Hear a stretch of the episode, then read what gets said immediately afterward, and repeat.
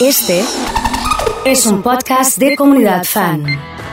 Digital Sport Shopping Online. Artículos deportivos y de moda. A un solo clic y con envíos a todo el país. Uno, dos, dice así. Digitalsport.com.ar. Como todos los martes está Horacio Ríos con nosotros, ya con más seguidores en Instagram, ¿no? Dos más. Dos más. Dos más, yo la verdad que esperaba, estoy un poco decepcionado. ¿Más todavía esperabas? Sí, esperaba, no sé, 40, 50. No nos da para tanto. No, para sí. No somos tan conocidos como, Sí. como vos nos... Se te cae, se te cae, derramás, de, derramás de los tuyos 40 y ya está, a mí me pones en una posición distinta. Pero bueno, no voy a competir con vos, sos el conductor, salís todos los días. Sos una personalidad dentro de la radiofonía nacional. Muchas gracias, Tipo muchas distinguido, premiado. Muchas gracias, No me puedo poner a tu altura. Me pasó algo esta mañana. Sí. Eh, esta mañana fui a entrenar. Volví. Muy bien. ¿A qué hora? ¿A qué hora? A las 8. 8 menos cuarto fui a entrenar. Qué volví. voluntad, bien. Volví, te lo recomiendo. Si no lo estás haciendo, No, no, sé que no. lo estás haciendo, pero No, pero pero, lo hago en mi casa, no, muy precario lo mío. Eh, vuelvo Ajá. y estaba preparándome el desayuno Sí. Y voy a cortar en un momento el queso para Sí. las tostadas y veo que me miran, mi novia me mira, Claro, porque yo iba a hacer un corte perpendicular al, al- al corte que ya estaba hecho. claro. Un en- asesinato. en el- ¿Te parece mal a vos? ¿Te parece? Porque, No, porque no, hoy vine no, con. Flor y lo hablé con Flor, después lo hablé con Gaby, con Iván, lo- entonces... Cada uno tiene las formas de afrontar el desayuno, las cucharitas. Vieron que hay algunos incluso que son terribles con las cucharitas. Con los untadores. No y se todo eso. prestan las cucharitas. No se prestan las cucharitas. No, no, en pareja incluso, ¿eh? ¿Cuántos untadores usás vos? Y habitualmente uso uno porque solamente le pongo un queso, un tablet. ¿Vos no estás en pareja o no? No, en No, no este estás en no. No. Pero cuando tuve la posibilidad, y tuve Sí. muchos años de mi vida en pareja, usaba uno que compré eh, que quedaba parado. El extremo, bueno el extremo que untaba tenía una especie de Para no confundirte. no solo para que no no se no se No se ensucie, manche nada. no pegue no pegue la, la- la crema contra el, el- ¿cómo se llama? el mantel o cualquiera de otro adminículo que haya. Si no lo tenés que poner en la próxima galletita apoyado y no termina nunca ese sistema. Te comes más galletitas de las esperadas. No, no sé si te pasó, pero me, me interesa saber qué hubiese sucedido en caso que, que Sí. el hecho se haya consumado. Eh, si tu pareja unta con el mismo untador la mermelada y la manteca y a vos no te gusta. Bueno, trató de plantearlo. Sí. El, síndrome Esos hijo- son los problemas de convivencia, ¿verdad? Sí, sí, el síndrome del hijo único cuando uno empieza a vivir acompañado. Eso lo decís muy seguido. Eh, y lo que pasa es que tenemos algunas referencias como para tomar en cuenta eso. Sí. Uno tiene que pensar que cuando está con otro, eh, antes que nada también está el otro, ¿no? Claro. Esto a, a mí me... no, yo no puedo, recién ahora estoy logrando que mis hijos cuando se sirvan agua me ofrezcan, por ejemplo. O que tomen, o se hagan un café y me conviden, ¿no? Café ¿Te que- sentiste mal diciéndole, no, che, no, estoy yo acá? de la, la- a la novena vez, décima ya me sentí un poco mejor porque me, me- me atravesó un poco ya de violencia, O ¿no? sea que yo ayer estaba en una reunión Sí. y entran con el café. Sí. ¿Te y- cayó bien? Y hay café, café para, para los dos que están en la reunión, para mí no. No, eso es increíble. No, yo me pongo O sea, loco. me siento identificado con lo que vos estás diciendo. No, no, yo acá, yo acá vengo y excepto Sí. por Gaby que me atiende perfectamente bien. Como siempre. Ni un vaso de agua. Ahora, si vos me servís, si vos me servís un vaso de agua y- o te servís vos, yo voy a pretender que me convides un vaso de Mínimamente. agua. O que me preguntes. Déjame decir que no quiero. Mínimo, no decidas por mí que no quiero. Mínimo. Odio incluso algunas de esas situaciones en donde te dicen, ¿vas a tomar algo? Sí, un café. Ahora viene la chica. En una conversación que sabes que no va a durar más de cinco minutos. Entonces, si no vino la chica, no me ofrezcas el café. Pasa Hagámoslo siempre. rápido. Pasa siempre Hagámoslo eso. rápido. eh, y, de, y de pronto eh, pasa en, en los lugares que todo el mundo sabe que va a suceder también. Sí. O sea, ya sabemos, cuando te preguntan, ¿vas a, Bueno, que- esto- ¿vas a tomar algo? Es porque no te van a dar nada. Voy a llorar. Gabriela me acaba de traer un vaso de agua. Sí, pero lo hace con todos los, Sí. con todos los Sí, columnistas. menos mal que está ella. Eh, y bueno, Sí, es, es- es un poco. eso es un poco la, la- haber sabido elegir, ¿no? Cuando me pasa esto de que me miran por el, por el corte, Ajá. eh, le digo, mira, quereme así o abandoname, le digo, pero no. ah, pero no- fue profundo, porque yo pensé que era una discusión menor. No, No, no, fue no, una charla así con este tono que te estoy diciendo y con Yo esta manera. Mira, eh, si vos no, no- las, posi- Abandoname, las pero vos. posiciones. No me sí, pidas está bien, pero vos. las posiciones me parecen mucho más determinantes con pescado sí, pescado no, por el olor en la casa, la carne cocida muy cruda. Eh, esas son discusiones determinantes. Cebolla cruda sí, cebolla cruda no. El pescado deja mucho olor adentro del microondas y Saca- después te calentás No, el café y te queda un café con pescado. En cualquier lado. El Sí. pescado es, un- es terrible, es, es un demonio. Sí. Es un demonio. Eh, ajo sí, ajo no. ¿No? Sí, sí, sí, es verdad. Me parece que esas son las discusiones más fuertes, ¿no? Por- ni hablar de, ni hablar de dos frazadas o una frazada. Eh, es terrible eh, cuando uno es extremadamente ¿Vos usás la frazada friolento. abajo de la- del colchón o afuera? No, adentro la, la, Sí, la parte sí, de los sí. pies, ¿eh? Sí, sí, no hay sí. peor cosa que los pies afuera, tomando frío, ¿no? Más cuando yo calzo 46, entonces Mire, me mire, queda... mire cómo estoy por tomar frío en los pies el Sí, sábado. sí, sí, es verdad, es verdad. Bueno, vamos a lo nuestro. Hoy hemos elegido una serie para hablar eh, y tengo el WhatsApp de la comunidad para que ustedes que están del otro lado me digan cuál fue la mejor serie de las, ah, de las eh, latinoamericanas o, o las sudamericanas decir o las porque colombianas. En este caso son colombianos y yo traje el top 10 de eh, una ¿Está? votación de Colombia que hizo la última cadena americana que se encargó de censar y encuestar estas series. Puedo incluir a Narcos 3, que es la parte en la que toman a los mexicanos, Sí. donde trabaja Diego Luna, que lo hace muy bien, ¿te Sí, parece? sí, no es colombiana. No es colombiana. Es mexicana. Es mexicana. Hay una. Hay una parte de la serie eh, del robo del siglo, que es la serie Sí. que eligió Horacio, que aparece esta canción, ¿no? Sí, por supuesto, y es uno de los momentos más emotivos y me parece que de los únicos logrados dramáticamente. La serie tiene muchos méritos, pero tiene algunas cosas en las que queda en el camino. Vamos a empezar aclarándole a la gente. Primero, no es el robo del siglo de Argentina. Es el robo Buena del siglo. aclaración, porque te dicen, ya la vi, yo de No, Franchella no, no, no, no, no, nada que ver no, con nada eso. que ver y no es, un- no es un no es un uso de un guion o de los derechos de autor del que escribió el libro de que inspiró la película. Es una serie que está tomada específicamente de un robo en 1994 a un banco de la costa de Colombia realizada por un grupo que tenía de alguna manera una organización muy fina pero que como en todo robo siempre hay que estar dispuesto a sufrir algunas complicaciones.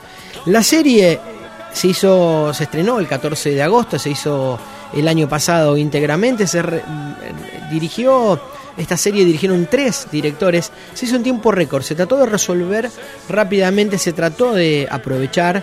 La productora y distribuidora colombiana asociada a Netflix confiesa que tenían y querían este, generar el, impacto del arrastre de lo que había sido el estreno de la película argentina a nivel internacional por los actores que tenía.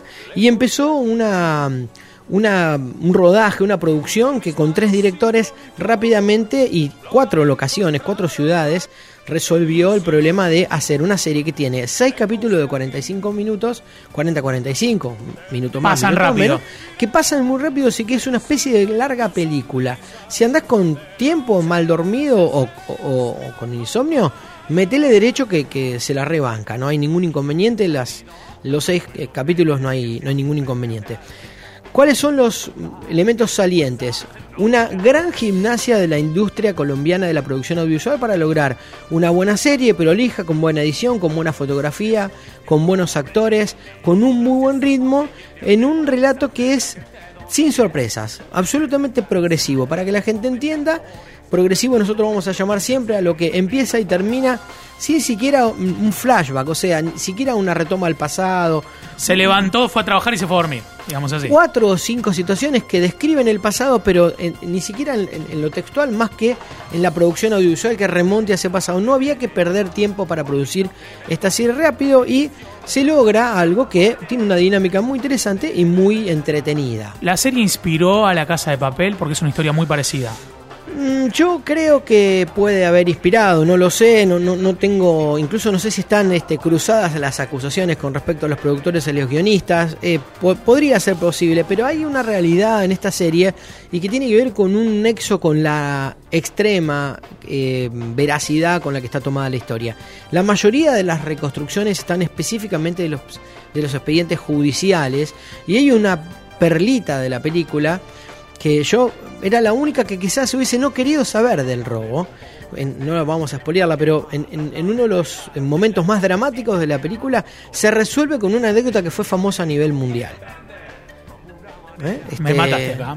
Eh, Acá me mataste. Hay un, hay un auto que se descompone, una camioneta que se descompone en un momento determinado. Sí. Eh, ese hecho fue famoso en la historia mundial, ¿no? Sí. Este, que- Bueno, que haya pasado una cosa así en un robo, ¿no? Partamos de la base que un robo del siglo, el robo a un banco, no hay mucho que imaginar más que entran de alguna manera a un banco. No, no, claro, lo que pasa es que son 41 millones de dólares este, que, que en ese momento fue un golpe y todavía hoy en papel, Sí. porque se han robado el, el propio robo argentino, Sí. no solo era plata, sino eran cajas. Entonces es incalculable lo que se llevaron. Acá un número exacto, acá se, un papelito incluso con la serie, los billetes Sí. que se habían robado. Parte de la complicación que tiene, sin espolear esto para que la gente más o menos entienda, tenían que ver con que esa, con que esa numeración perjudicaba el uso del billete, ¿no? Bueno, eh, ¿qué te pareció la serie?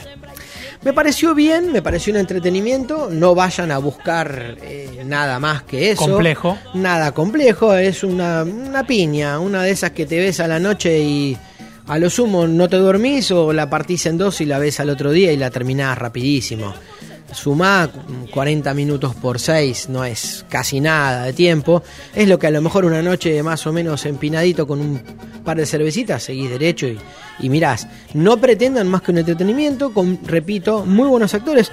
Una combinación con, con Parra y, y Tapán que tiene que ver con otro, con un dúo que ya hizo El Patrón del Mal. O sea, tiene una An- escena. Andrés Parra labura, Exactamente. labura muy bien, está, metió todo, metió Sí, el presidente en, sí, en Amazon. exactamente, exactamente. Y, y, y Tapán es un mexicano que vive en Colombia, ¿no? Un cruce. ¿Es de el abogado? Claro, es el abogado. Acá, acá la, la trilogía con Marcela Benjamea es la, la que la, la misma trilogía que estuvo en El Patrón del Man en el 2000, en el 2012.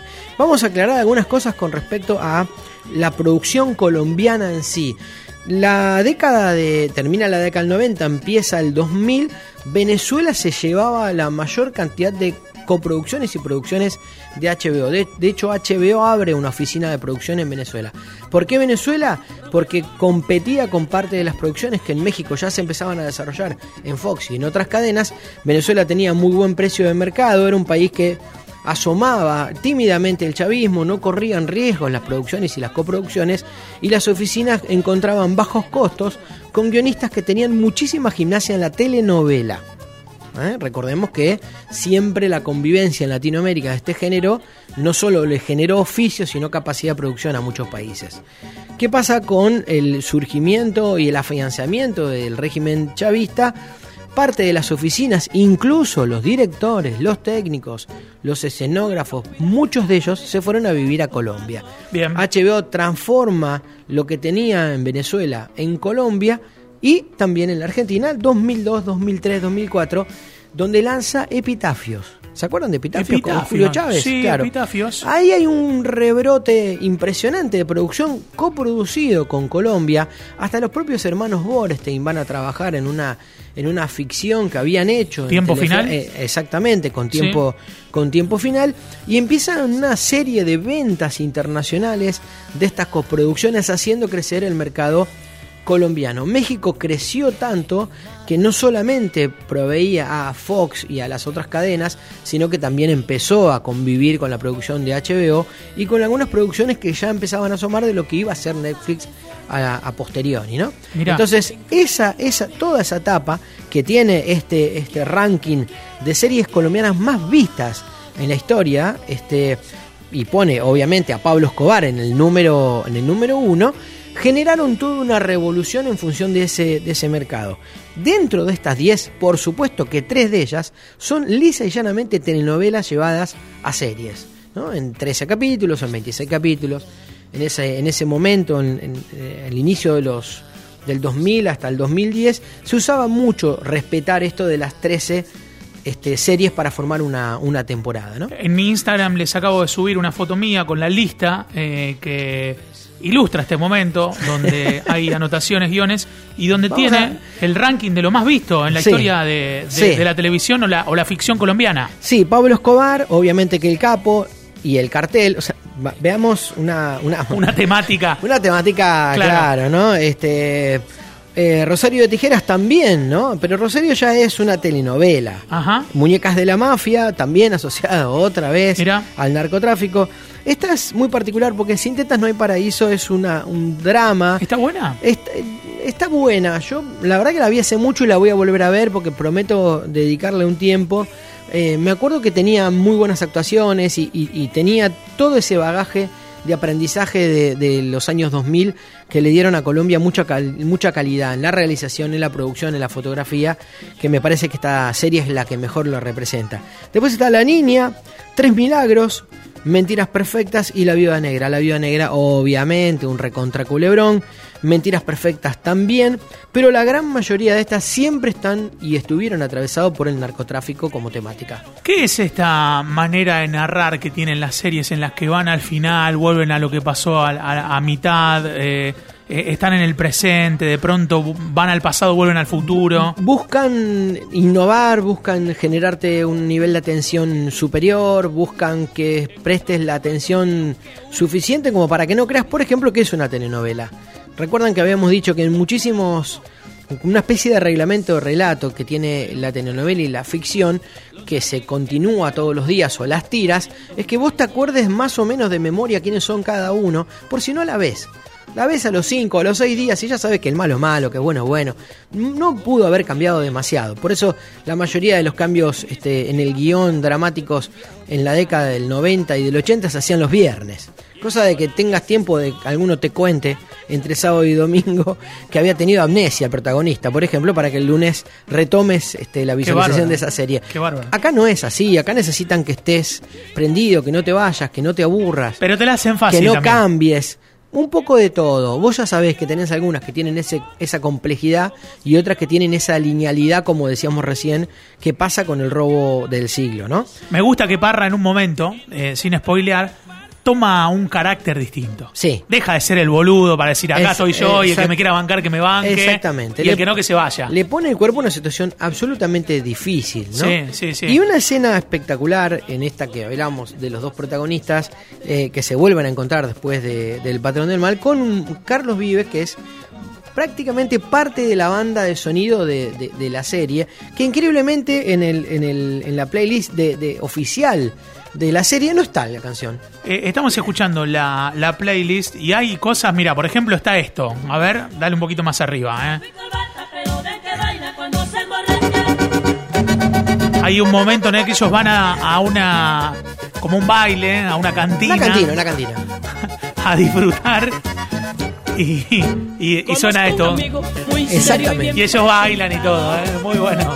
Me parece súper apropiado terminar la serie con la canción de los prisioneros. Sí, eh, quieren dinero se llama ese tema que es este. Exactamente. ¿eh?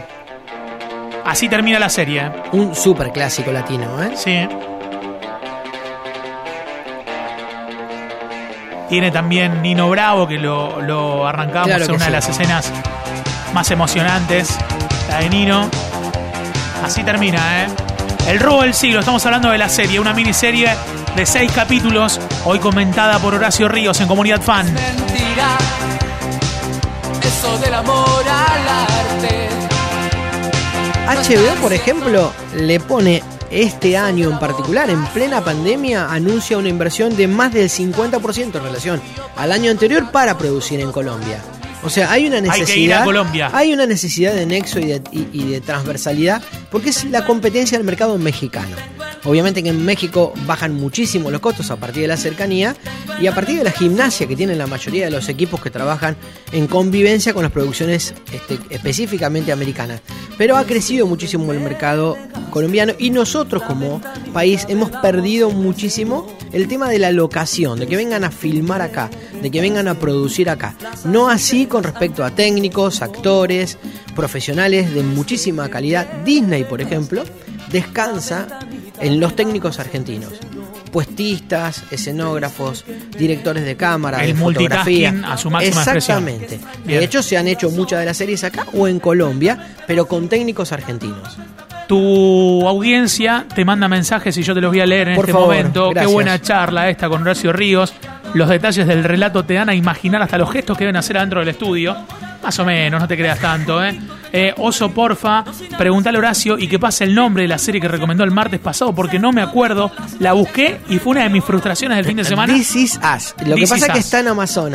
Amazon. Sí. Este, lo, que, lo que le recomiendo es que se baje que instale la aplicación porque la primera semana es gratis y después no lo puede pagar, no importa. En la semana se vio. Lo liquidas en una semana. Sí, ¿eh? sí, si te va, si te va la serie, sí. Seba dice, Rosario Tijeras es tremenda. Eh, ya lo estoy siguiendo a Gran Maestro Ríos en, en Instagram. Uf, me voy con uno más, buenísimo. Eh, Parra en la serie del presidente, genio total, dice Alejandra. Sí, sí, sí, sí, sí. Sí, nos vamos a dedicar a esa serie. Lo que pasa es que vamos a dejar a la gente descansar con. Le metimos seis temas, Sí, tres sí. series, dos actores. Vamos a esperar. a Colombia vamos a dejarla descansar. Muy bien. Nos vamos a dedicar a algunas series la semana que viene, argentinas que trascendieron a canales o, o- o- o distribuidoras internacionales, desde Netflix para abajo. Por ejemplo. obviamente- Epitafios, por ejemplo. Epitafios. Sí. Está bien, Por está ejemplo, sí, sí, pero teníamos, tenemos un montón, ¿eh? Eh, Eh, Polka tuvo un periodo súper prolífero en donde España era el país preferido para la coproducción, también a partir de la cartilla de actores que Polka tenía que tentaban al mercado español. Eh, eso me gusta, y si podés sumar ahí en un apartado para el próximo martes, el fenómeno Natalia Oreiro en Rusia, por ejemplo. Ah, perfecto. A partir de la telenovela y después las Perfecto. canciones y Bueno, todo eso, ¿no? Viene incluso de la época en donde una telenovela llega a Rusia y ella se convierte en una estrella indiscutido para ese país. Darío dice cuándo van a hablar de vivir sin permiso, tremenda también, muy pronto, muy pronto. Es una pendiente porque vos me la habías pedido al principio, Sí, pero sí, bueno, sí. ya acá nos acabamos de comprometer para la semana que viene con las argentinas que llegaron al mundo y la otra vamos a hacer así, le vamos a dar dos semanas a un amigo y que se prepare. Eh, tengo algo para cerrar y lo quiero compartir con vos porque sé que te vas a poner contento por mí. cucharitas? Eh, no, no, Ah. no, pero eh, el fin de semana vi una película. No, Eh, qué bueno. Sí, y estoy buscando, eh, en este caso, mm, la música. Ah, porque justo encontré un podcast, ¿no? No Ah. encuentro la playlist de. de la película. Acá encontré la playlist de la película. Te quiero poner una canción Dale. para que para que imagines saber de qué película estamos hablando.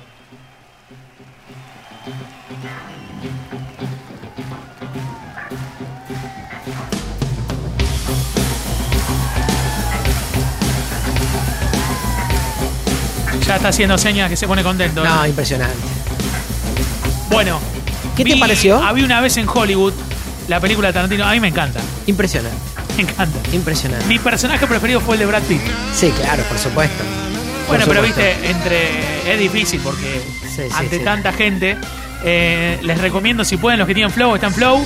Eh, Yo saben qué les recomiendo cuando terminen de ver la película que revisen lo que pasó realmente con Roman Ah, no Polanski. sabía eso. Sí, sí, sí, sí, sí. ¿Es Eso verdad? Sí, sí. ah, Hubo un intento, bueno, eh, no vamos a es spoilear. la historia de Polanski. Pero, pero la historia de Polanski que atraviesa la película tiene un 70% de veracidad y una parte que Pero está no fue en cambiada. esa época.